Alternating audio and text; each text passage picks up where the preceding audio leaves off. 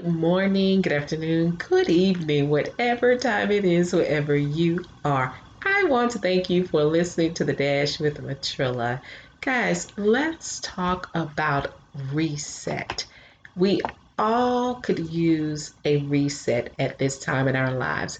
Don't um don't get so boggled down with what you need to do for next year. Next year hasn't gotten here yet, and guess what? You can expect next year to be great. Just as sure as God, if you know that God leads you into next year, He is going to provide for you just like He provided for you in 2020.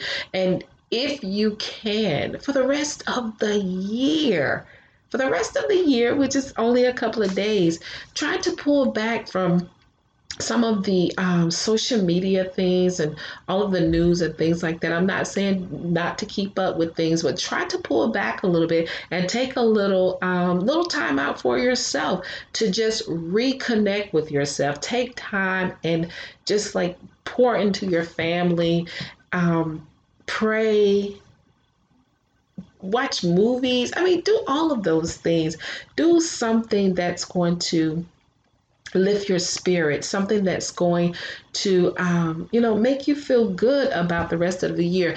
Um, typically, around this time of the year, a lot of people go through a lot of different emotions, and um, it's really hard to tell someone that they shouldn't feel a certain way. But here's what I can tell you we really do have control of our emotions, and we have the ability to reset our thoughts. But with resetting our thoughts, we have to be mindful of the people that we are around and you know the things we listen to the things that we read i mean all of those things we can reset our thought process it's not a hard thing to do but it does take practice and it is something that takes time sometimes. Um, I like that. That takes time sometimes. but ultimately, we can change the way that we feel.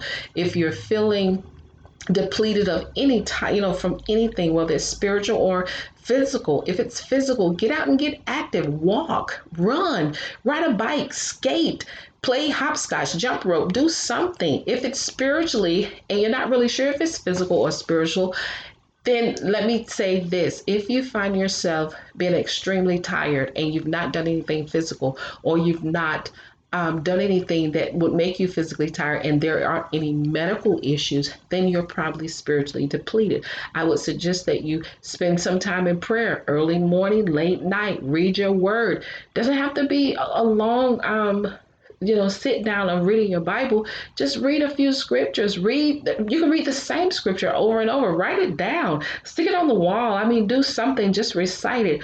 But you've got to make sure that you do something to reset your thoughts, reset your uh, way of thinking, reset the way that you approach life because moving into this next season, it's going to be very important that you have yourself well stabilized and that's spiritually, physically, and mentally.